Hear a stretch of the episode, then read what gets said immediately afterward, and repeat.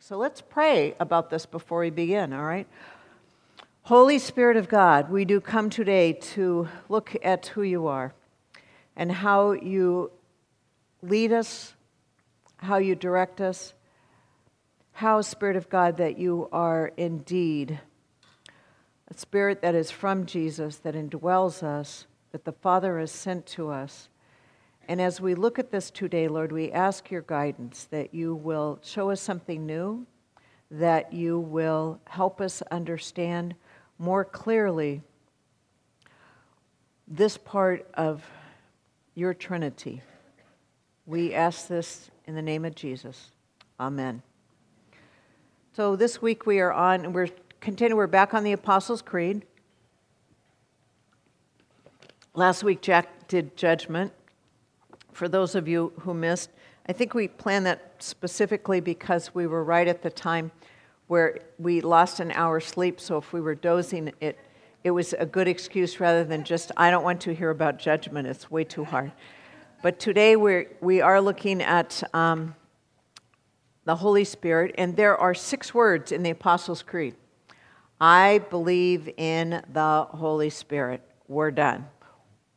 So it's a shortest statement about um, the Trinity. Apostles' Creed does tend to focus on Jesus and the work of Jesus, but it's important that we understand that the Apostles' Creed affirms the Trinity Father, Son, and Holy Spirit. So as we begin to look at that, we're going to start with uh, John 14. And John 14 is part of the upper room discourse. So Jesus has brought his disciples together. He wants to talk to them and assure them of not only what is coming, but ultimately what's going to go on. So Jesus has been there. He has held their hand. He has both sent them out, brought them back, talked to them, equipped them, um, discipled them, mentored them, and now he's headed for the cross. Now, he's told them that that's what's going to happen. And I always think about progressive revelation like, yes, you know that. It's almost like if you have um, a, a child or a spouse who's being deployed and they keep telling you, I'm going to be deployed, I'm going to be leaving, or even a business trip. And I know many folks in this church, male and female, travel a ton on business and they're gone like a, a week at a time. But somehow we're never quite ready we're just never quite ready. And so you prepare that, you get that all together, and, um, and then they're off. But Jesus is telling them, You're right, I'm headed towards the cross, but I will return to you. And I'm headed toward the cross, but you don't have to live in fear, you can live in faith. And so the upper room discourse, uh, Jesus is talking about all those things that go on. It's chapters 13 through 17. And the room in which Jesus gathers his disciples um, and is set for them is the same place that he washes their feet and has the Lord's Supper. Now, just an aside for you, the word, when he sends the disciples out, he goes, Go and find this person and tell them that you need to rent a room in, in his inn for us to meet. That is, the I in inn is not the same word used for Joseph and Mary when there was no space for them in the inn. It's a different word. Joseph and Mary were in a home um, probably having to live in what we might call the living room or family room or the entrance room of a household because the upper rooms didn't have space for them. But it wasn't the kind of inn that you and I think about, and the manger is not nearly as romantic as we paint it. But this is a different inn. This is a, a, a, place where you actually would rent a room, and it was not uncommon to rent spaces for you to have your Passover meal. If you were, especially in, when you're coming to Jerusalem, which is what people would do during the Passover time, you need to find spaces to have your Last Supper. So he's with them in there. He's modeled for them what, is, what does it mean to be my disciples? Go and do likewise uh, in the washing of, of feet of others. It's not a sacrament for us for fear that that's the only thing we might ever do is just wash feet, which is not a great thing that you really want to do anyway. But then, okay, I'm one and done, rather than have the attitude of, here I am serving. However, baptism, baptize um, those who believe in the name of the Father, Son, and Holy Spirit, that's a very much a directive. And then the Lord's Supper, do this in remembrance of me. So there is formula for the way in which we celebrate the sacrament of Lord's Supper and baptism. But Jesus has given them instructions with serving other people and having the community together, and then he begins to tell them what's happening next. So this is in chapter 14, um, and uh, many of us are familiar with the first part. We'll look at that in a few minutes. But this whole chapter, he does this. He, he has a promise that he's going away, but he's coming back. I'm going to prepare a place for you. I will come back and be with you and, um, and take you into myself. He is um, telling them about the spirit of truth, and that's what we're looking at today. That will be indwelling them, that will not leave them kind of as orphans out there. He's talking to them also in this chapter about his resurrection and return. And again, the assurance of the presence of the Father, Son, and Holy Spirit with them.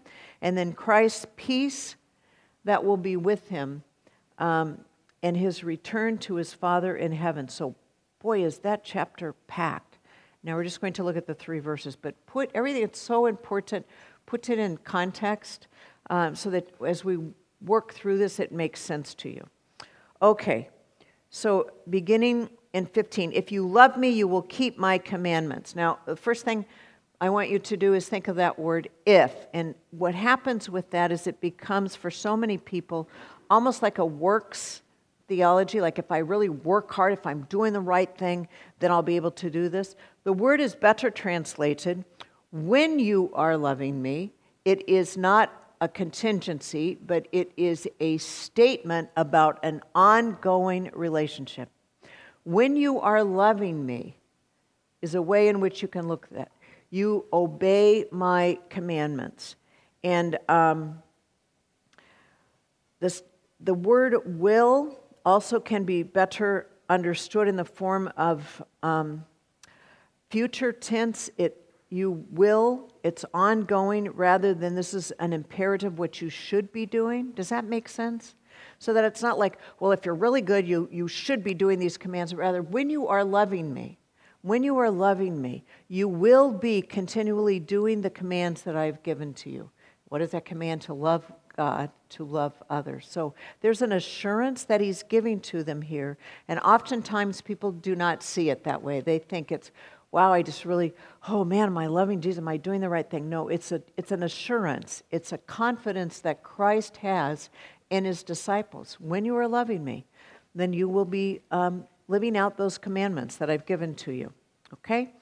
And then the commands that Jesus calls them to one, to be loved, and we see that in John 13 8, that um, we are loved. We love Jesus by believing in Jesus. So we experience love when we begin to understand and believe it. So if you have people who have been hurt or beat up, they are not really willing to uh, love easily. You know, every time I love someone, I get hurt. I actually grew up with this thinking, boy, everybody I love, I lose. So I'm, I'm really not sure I want to keep loving people. But it's the idea that when you begin to love, you really believe in love and what love can do. And Jesus is loving us first, and we believe that love, we experience that love. So that's a confidence that he gives to us. And then love others is also demonstrated in John 13 with the washing of his disciples' feet. That, um, you know, my fair lady, show me, that great song that she sings, that, you know, don't do this, show me if you really love me, show me kind of thing. And so as we love other people, we can't help but demonstrate that. Now, Rick's love language for me, and this is my new word using love language, it's not flowers and candy, folks. It's um, he fixes things for me. and so the button in the garage when I'm getting out, I kept pressing it and it was not closing. Our garage is underneath our house on the left side and we don't get to we have to walk out of the garage and up the steps. We actually thought about putting an elevator in and stuff like this. And i thought honey for 30 years we've been able to do this. Let's just keep doing that. So that's what we do. But the button wasn't working well. So then rick went and he ordered a new button so that i can hit the garage door when i'm leaving to go up um, up to the sidewalk and into the house and um, and that was that's his love language for me and then he thought i needed it to be lower so then he just moved it so it was lower, but unfortunately my hands are like moving through the mechanisms of the garage door, um, door itself, you know, like the hinges, to hit that button. It doesn't give me great confidence. I went back and he goes, Did you like where I put the button for the garage door? And I go, No, not really, sweetheart. but that's his love language. That's how, you know, that's the loving that I see from Rick. That's how he acts that out. He got me a really cute um, movie, Pixar movies. They're all the little animations you see before the movies and um, the real movies. And we just love those. And that, that's kind of Rick's, lo- that's the way he shows me he loves me. And it works for me. It works really well. He also, you know, I have a long list of honey-do for him every day, and that's our love language. There you go. I'm sure some of you understand that perfectly. Um, but it's wanting to love. And then um, it's, it's, it's experiencing that not as one of commands to do it, imperative, but one as an outcome of our love for God and therefore our love for other people. So Jesus is affirming that. Um, our love for Jesus compels us to do for Jesus and for others. All right, so that's just that first little verse. And then Jesus um, goes on to say this, and I will ask the Father, and he will give you another advocate to be with you forever. So Jesus is not only saying, okay, you know I'm going, I've told you I'm going, um, continue to love as you've experienced that, continue to give that to other people, and you won't just have to do this alone. I'm sending you an advocate.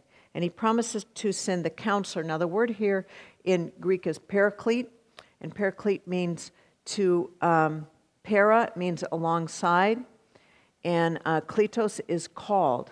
So the advocate is one who is called alongside. Isn't that a great? I mean, that's just like such a technical kind of, they're called alongside. It's used advocate here. Many names that are used, um, the English translates it as counselor, as advocate, as helper, helper, as comforter. And Dale Bruner, who um, wrote a commentary on John and also on Matthew, um, on those Gospels, loves to use it as a true friend. That the Holy Spirit is that true friend. And I think, wow, that's a great word for that. That the advocate for us is the true friend, one who is there, who is with us, all the time. And you know it, a true friend when you get in trouble and who's left standing with you. Um, I have some stories. I wish I had my friend here. Our um, daughter could get into a bunch of shenanigans. And so the question is are, do you, are you fight, flight, or freeze? So Corinna got um, caught for something one time. And uh, I think it was for being out after curfew, and she had a couple of girlfriends over. And um, so the police come knocking on the door, and Corinna wants to take them on because she's a Farley, I guess. I don't know. So she goes to take, she goes, so she's the, you know, the kind of the fight person. The other two girls are, have just disappeared into thin air. Just not there at all. And um, fortunately, Rick is bigger than Corinna, so he went to the door and everything turned out okay. But oftentimes, when we get in trouble, we know our true friends because the ones who are true friends are going to stick with us. And the others kind of hide, like, wait, where did, where did they go? And um, so you, you get that. But here's the promise of the Holy Spirit who's going to be there and, um, and help us help us get through that, our true friend. And then verse 17. This is the spirit of truth, and truth is really important, folks, whom the world cannot receive because it neither sees him nor knows him. You know him because he abides with you and he will be with you. So Jesus ident- identifies the advocate, the counselor, the true friend as a spirit of truth. And the truth is Jesus. Earlier in the chapter, Jesus said, when they're all confused, I'm going to heaven and I'm going to prepare a place for you. And when I come back, I will take you into myself, and you know the way. And um, one of his disciples uh, Thomas, whom we love um, because we identify with him, I think, he's always asking questions. He never quite gets it. He's always a little bit skeptical. He goes, How can we know the way? And Jesus said, I am the way and the truth and the life.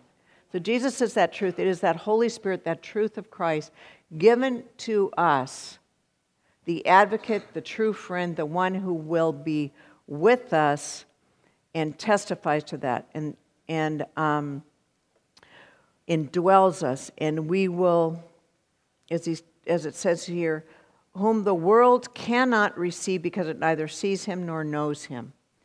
and um, I kind of go back to not only experience it by what's going on, but seeing it. Well, just show me. Just I just have to see it to believe it. And once again, Thomas was the one who said, you know, show me your handprints, show me the wounds, show me, show me what happened, so that I might believe. And Jesus said, better is one who who doesn't see that and yet still believes. That's a Holy Spirit moment for us. The world will not get it. They just don't get the Holy Spirit. And Jesus is saying, don't make your standards by the world. They're not going to understand that. They don't have the indwelling Holy Spirit. They don't have the Spirit with them. They neither see Him nor do they know Him. And again, when you testify to someone or about something, you normally are doing it because you know them. So if you have kids that are going to school or something else and they're saying, uh, and they need a reference, and um, this happens every once in a while where kids will need to go to school and they will contact one of the pastors. And the scariest thing is when they say, Will you please write a reference? We have no idea who this child is. you know, and, and, and they're, we, there's, you know, we kind of see them maybe at their parents, maybe at, at, at uh, one or two times during the year. But then you have a kid, like we have one who wants to do an internship, and her folks wrote and said, Gee, can you help us out on any of this? And so I, you know, rather than say, gee, I'm happy to be a reference for them, boy, I just reached out to this nonprofit organization and said, hey, this person wants to apply. I can attest to them. I know them. They're a lover of Jesus, and they live out their faith to know.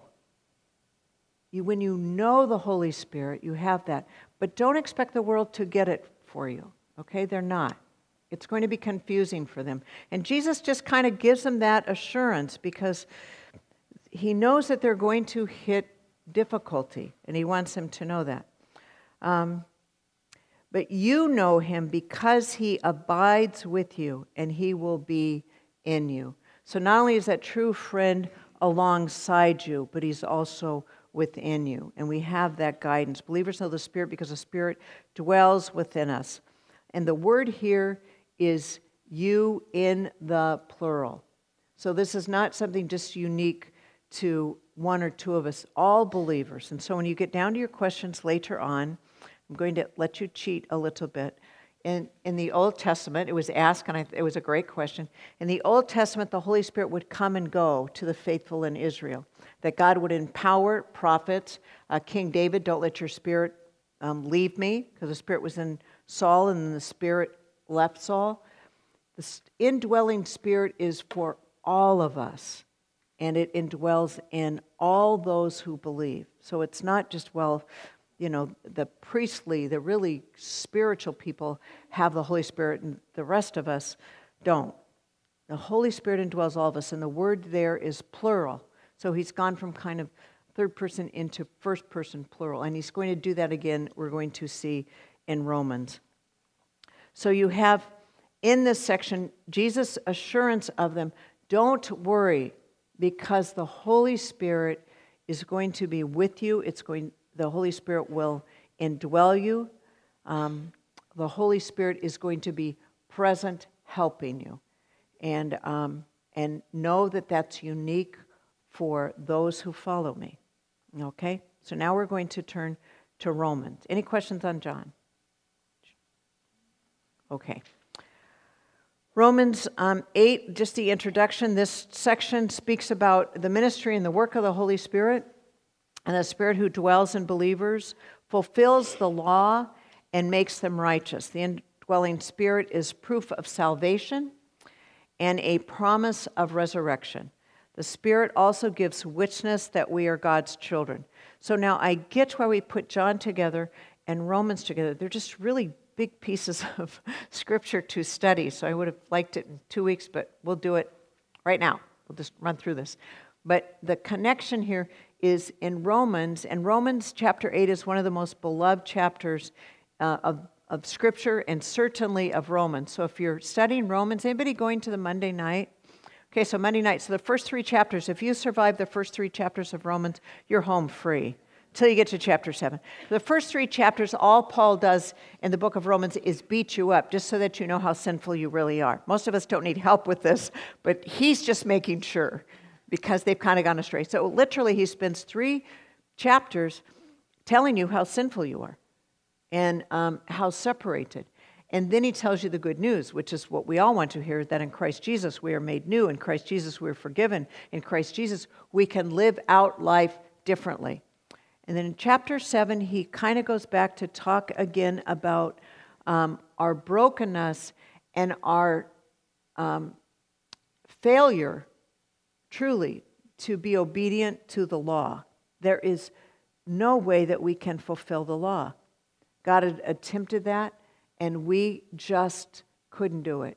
Given our proclivity for sin, we just couldn't obey that law. It's overwhelming. Just cannot do that. So, chapter 8 gives us the hope that we can live our lives in victory, not because we're captive to the law, but because of something else.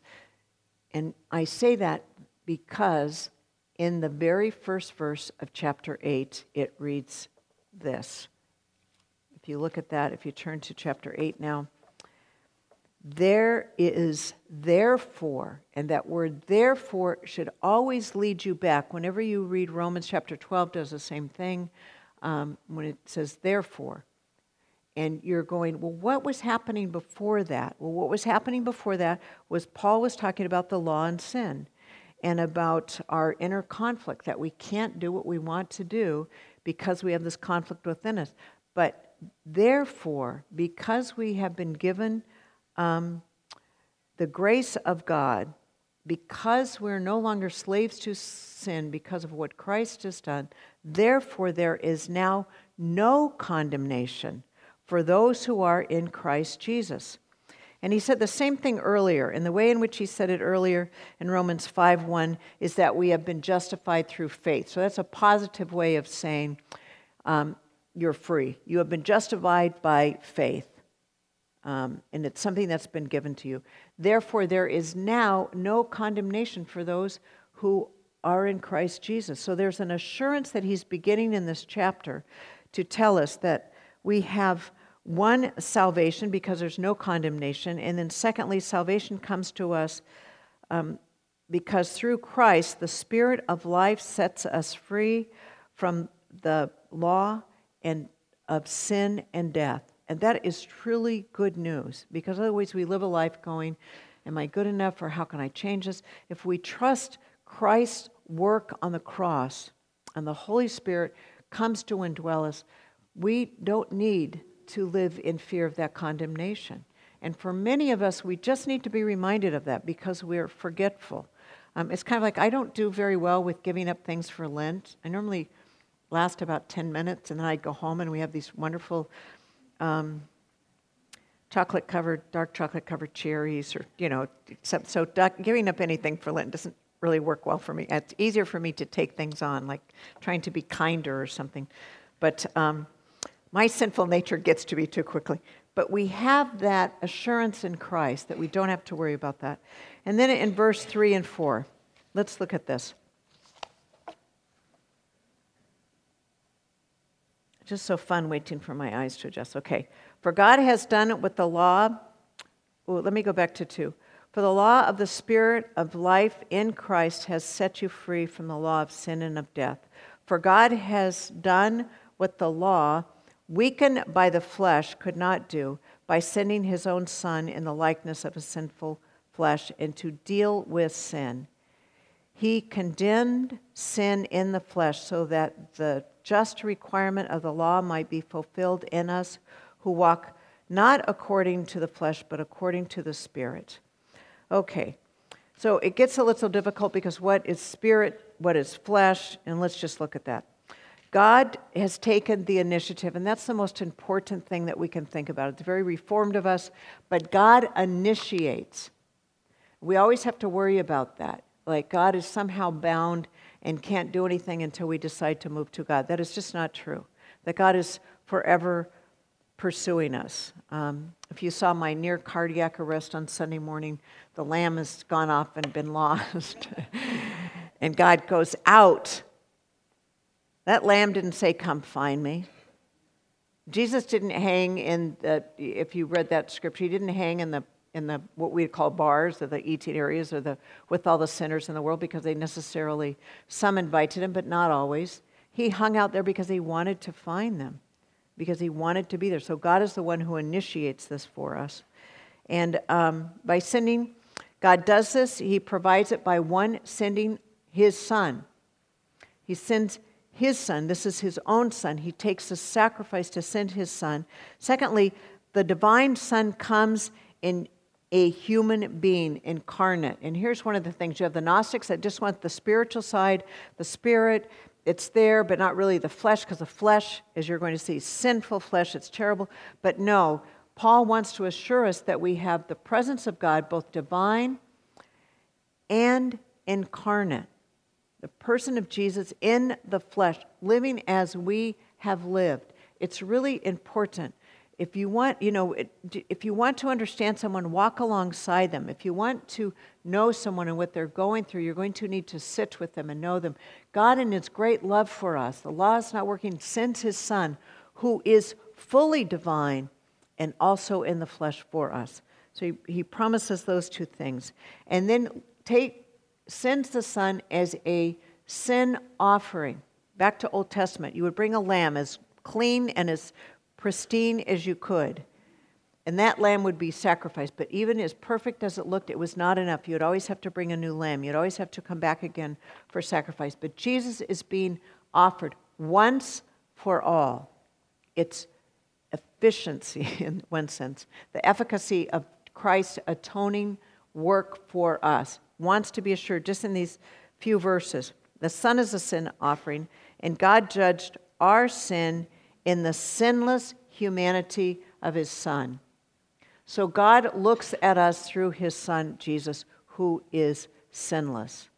And that's just every time you get really nervous, boy, will God really love me? Just in your mind, take the presence of Christ who indwells you through the Spirit and put that in front because Christ has died for us and has paid that price for us. So God no longer sees us or turns from our sin, but sees us through Jesus.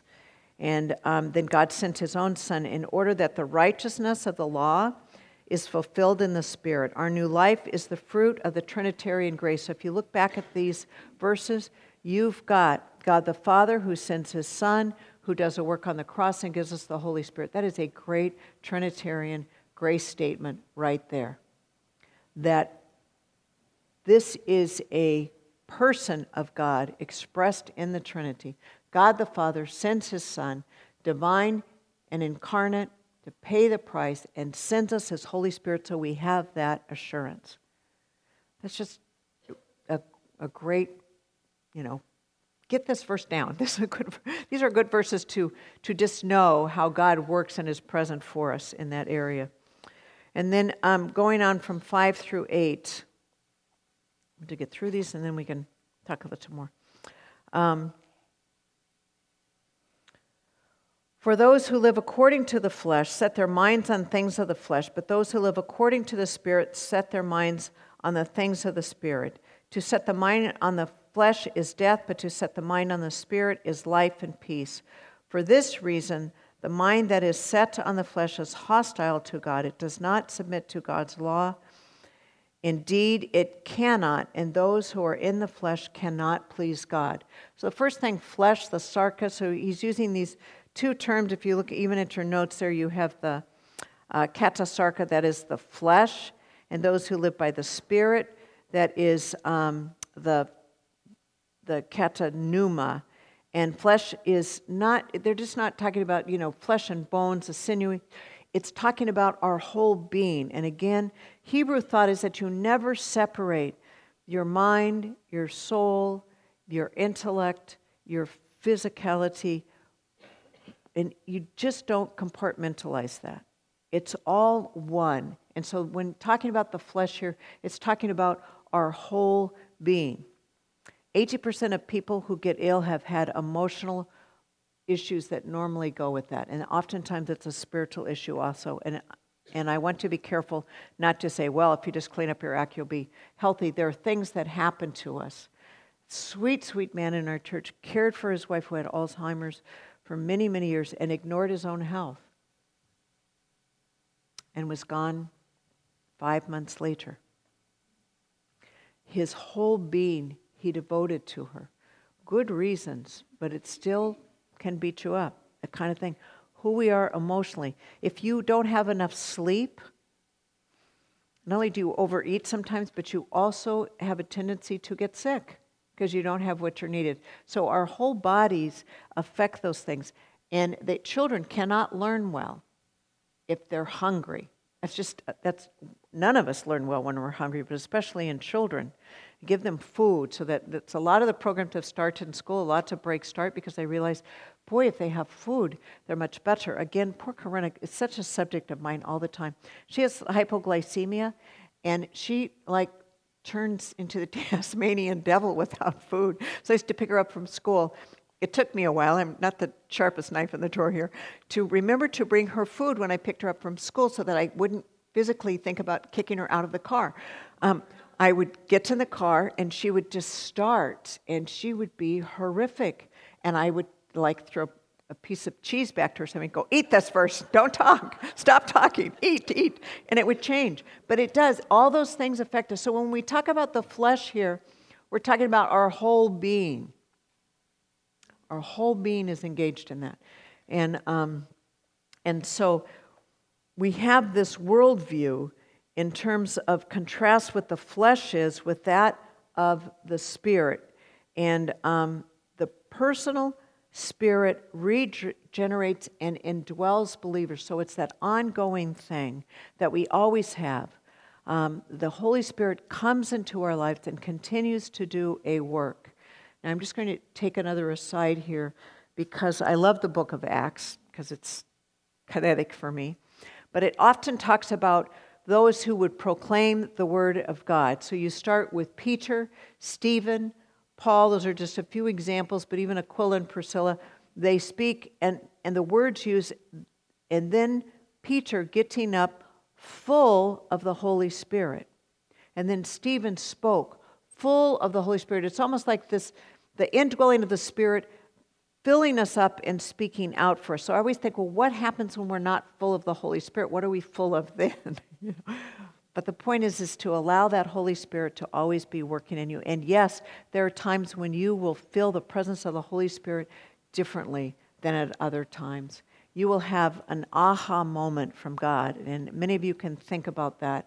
Just all of a sudden, it was so obvious or evident that the Holy Spirit was very much there. It doesn't mean the Holy Spirit is not there because you're not, you don't have that, that feeling. The Holy Spirit is always there.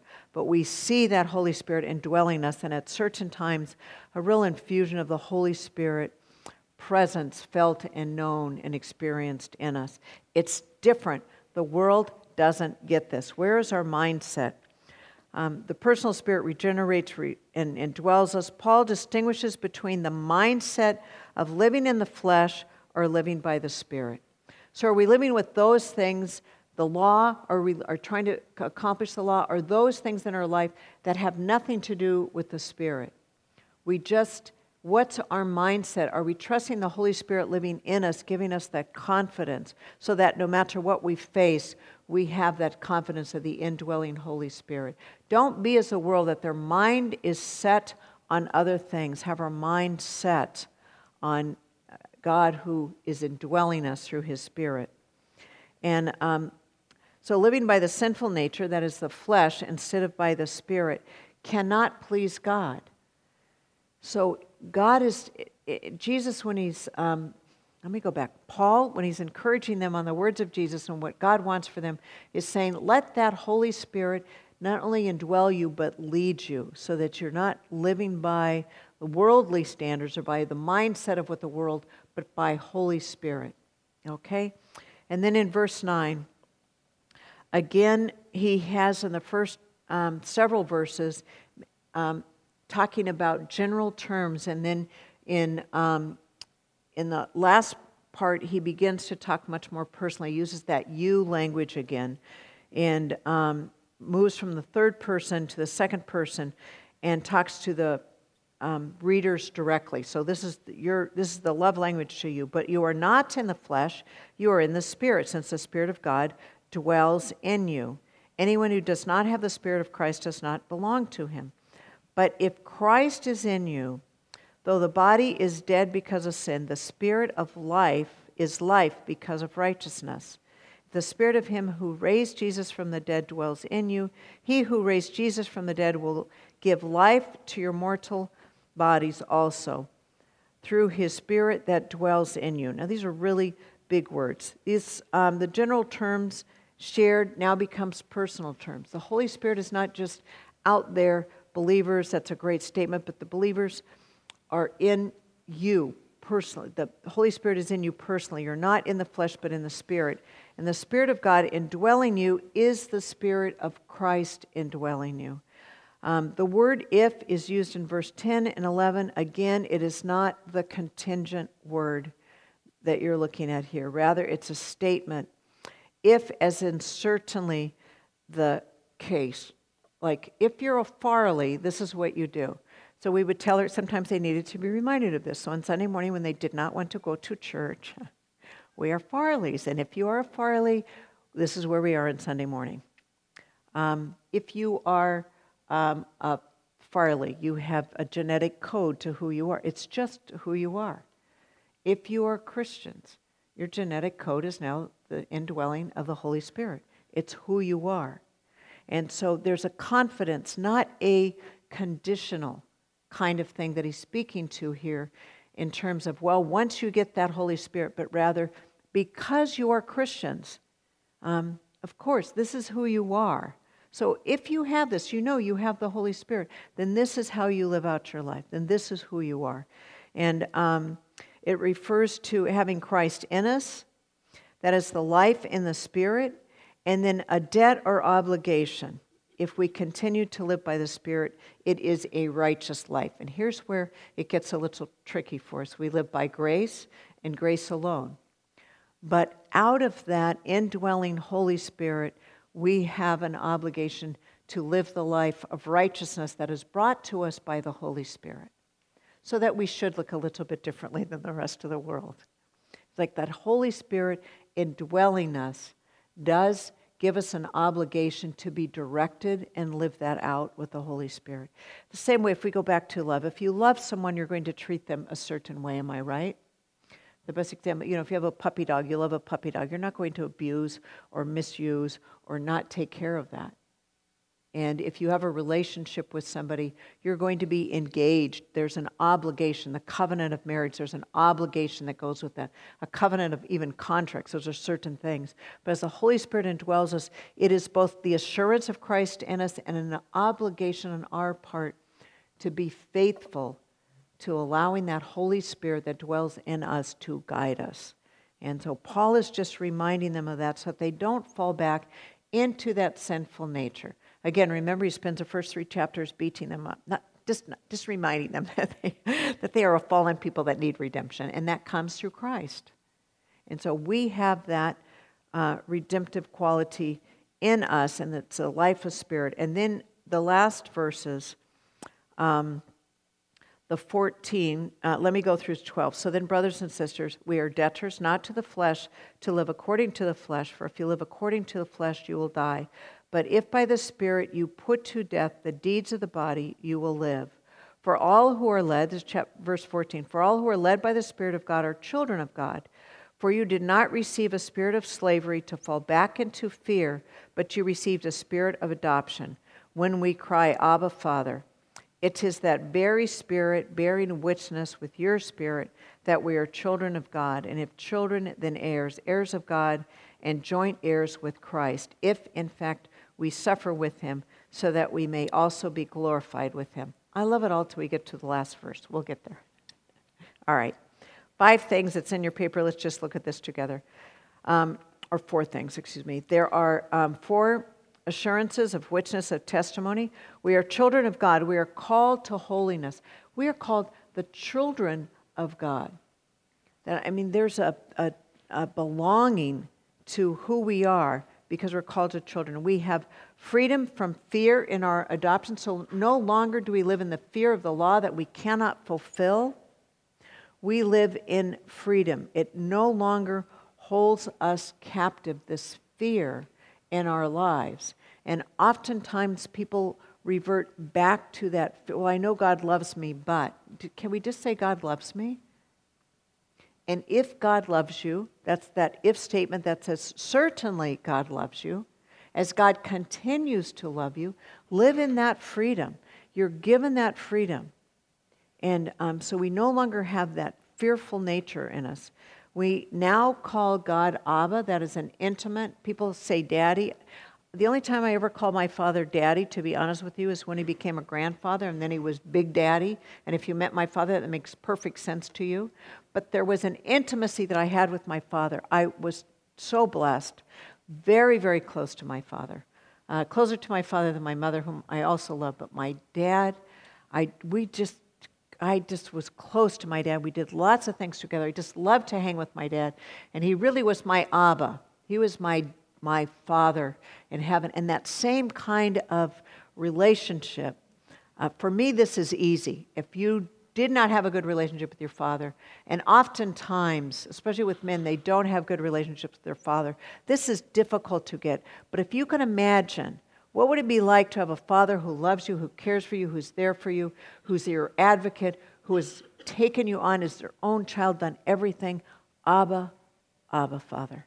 That's the description called here. That's the one given to us. And um, we are given an inheritance as heirs with Christ.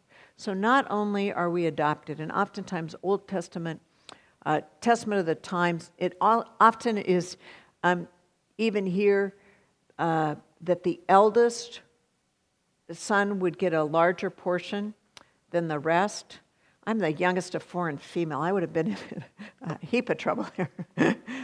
but instead, it's this we're all, we're all adopted by God, and we all have an inheritance.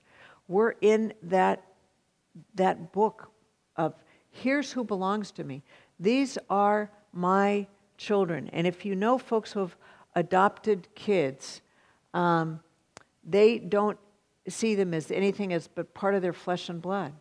I've adopted them. They are fully heirs with all the other children. If they had no other children, they are heirs with this. Just found out a story of, and I knew this, but it was good to hear the story again. A friend who, um, unfortunately, uh, his um, child married um, quickly and badly and had three kids very, very quickly, and then things just absolutely fell apart. Well, the grandparents took these kids on, and they have adopted them and are raising them as their own children. Now, this is a person who's older than I am. Hard to imagine, I know, but older than I am. And the oldest child is, I think, 11 or 12, many, many years. They're just their kids. Here are kids. People are going, wow, that's an amazing couple. Look, we have Sarah running around with us. You know, but it was that adoption, that inheritance, and everything that they have will be given to those kids as if they were um, ones that they had birthed themselves. God adopts us, and we are heirs in that inheritance. And with that inheritance comes that last verse. We are people um, we're also assured of suffering with Christ. So if there was a number five in there, it would be the suffering with Christ. Christ is spoken about by many Christ followers in scriptures and in history. Uh, we are a people in process, folks. We are working with the Holy Spirit to um, live out life faithfully as believers. And we are people that we know we will struggle, and we will struggle because of our faith. We will struggle because life is difficult. We are told that we leave that desires of the flesh in order to live obediently in the Spirit, the obligation willingly taken, but knowing that suffering will occur. He just wanted us, um, Paul wanted to remind them that because of your faith, in Christ has suffered, we will suffer too. Now, we do not suffer the way Christ did for everyone and everything, but because of our faith, we also suffer. And people look to us. And oftentimes, when things happen that happen to the whole world, you lose someone unexpectedly, or something's very, very difficult, and they look at you it's like, well, Christian, how's that going? And the fact that you continue to live out your life in faith becomes a witness. And people will make fun of you. Just sat down, our new youth director, get to know him. Riley is really great. And, um, and he's saying, you know, you can't just tell kids, you know, somebody who wants you to go and do something that's against um, your Christian faith or come and play fun games at youth. I'd rather go, you know, smoke dope or else over here. I mean, honestly, which one would they really rather pick? And if they don't pick the one, how much grief will they get? Um, if you were ever a believer when you were young or your kids were and they decided to make good choices versus the bad, they could get really ridiculed with that. But that's nothing in comparison with some of those who suffer for Christ in areas that don't allow that. I have a student um, in a course I'm teaching, and he's from India, and the persecution of Christians and Muslims in India is huge. It's absolutely huge. When I've gone over there, listening to stories of people who, because of their faith, get beat up or taken out or don't get um, jobs or positions. In um, Egypt, when we were there, when you are applying for school, it could be a, an excellent school. And they, everyone on their license plate, I've shared this before, has an identity of whether you're a Muslim or a Christian. They're, you're not allowed in Egypt to not have a faith, so pick one.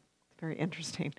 Um, but if they say that you're Christian or they ask your name or something else and they find out, you could be discriminated against. It's not unusual.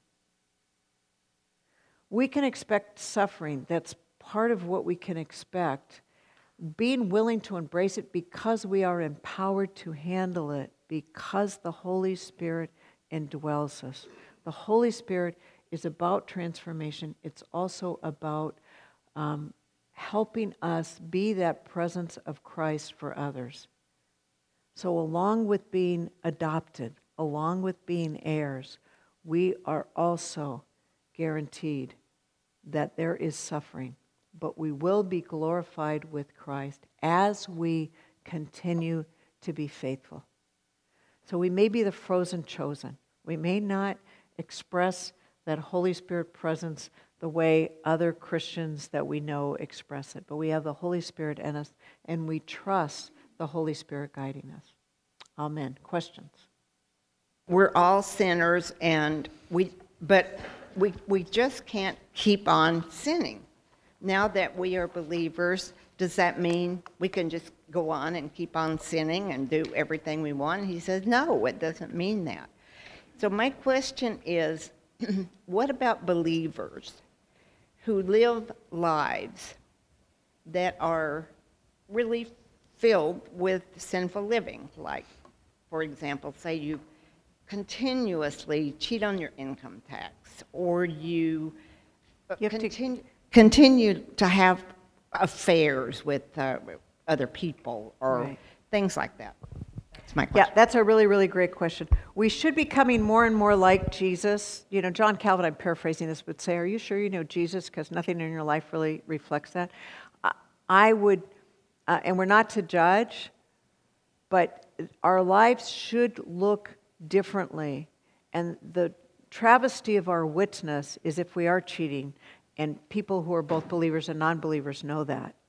And they see that, wow, if, if that's being a, a Christian, I don't think I want to be a part of that.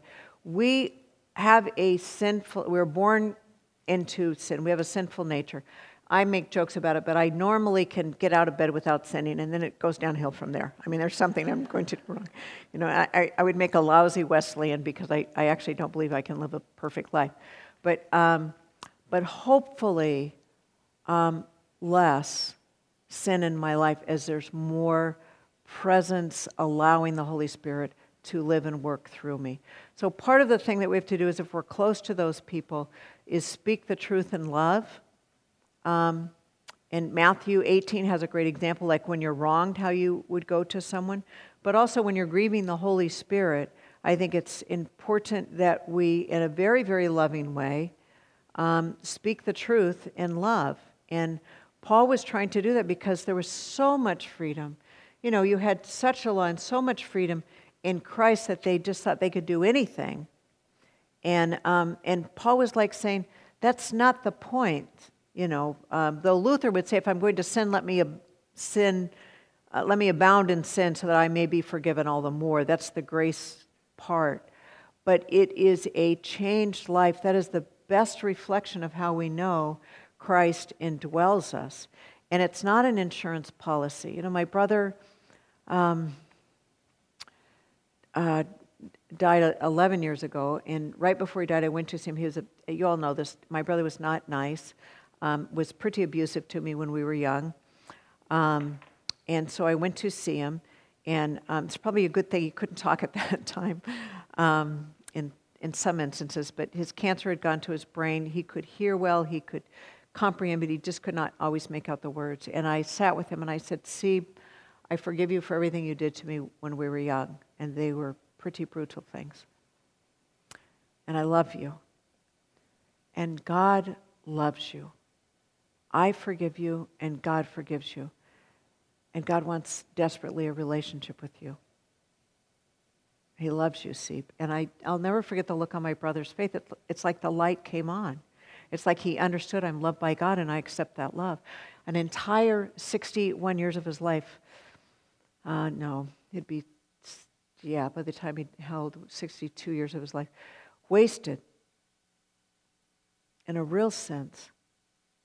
That's what we don't want to do. We don't want to live our life so, so frivolously in sin that we waste what we could have in that loving relationship with God. And God will love us regardless.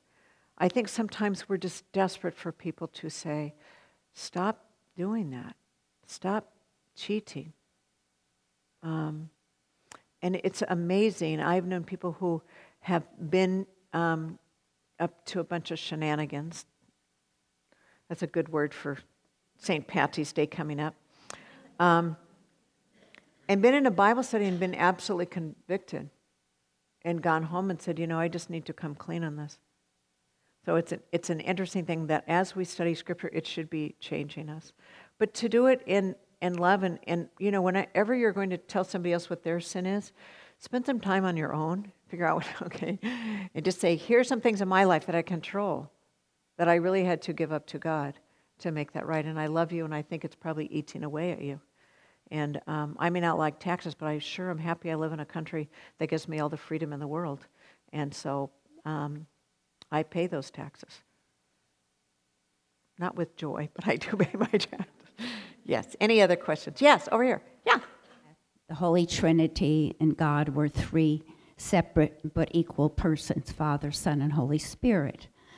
And so when I think of the Holy Spirit being God, mm-hmm. and you know, no less than the Father, Son, and Holy Spirit, when the Holy Spirit is indwelling in me, it's actually God that is within me. Am I correct? Yes. God in three persons, and that's why in that scripture in um, Romans, where the Father sends a Son incarnate, and that Son Spirit dwells within us, Holy Spirit. So, in that sense, yeah, God God dwelling in us. Now, we're not God, be really careful with that. but it's God's Spirit that dwells in us, and Christ's Spirit that He promised to us, and Holy Spirit that is our advocate. Do you see how those are both altogether and distinctive? And the Holy Spirit comes alongside counselor, advocate, true friend, um, the indwelling Spirit of Christ with us. And Jesus and the Father are one. It gets complex other than to say that we affirm Father, Son, and Holy Spirit, and that God promises indwelling spirit in our lives. So, yeah, that's reflective. I'm taking God with me when we think about that, or God indwelling me. Where is God taking me rather than where am I taking God? You know, where is God leading me um, to go, and how do I reflect that? I had two questions. I'm so excited. Thank you all. Okay, let me pray you out of here. Lord God, we do thank you for the time that we spent together. And Lord, I thank you for your Spirit. Come, Holy Spirit. Really fill us afresh. Melt us, mold us, fill us, and send us out into the world to be your people, bringing the good news of your gospel always. In Christ Jesus, we pray. Amen.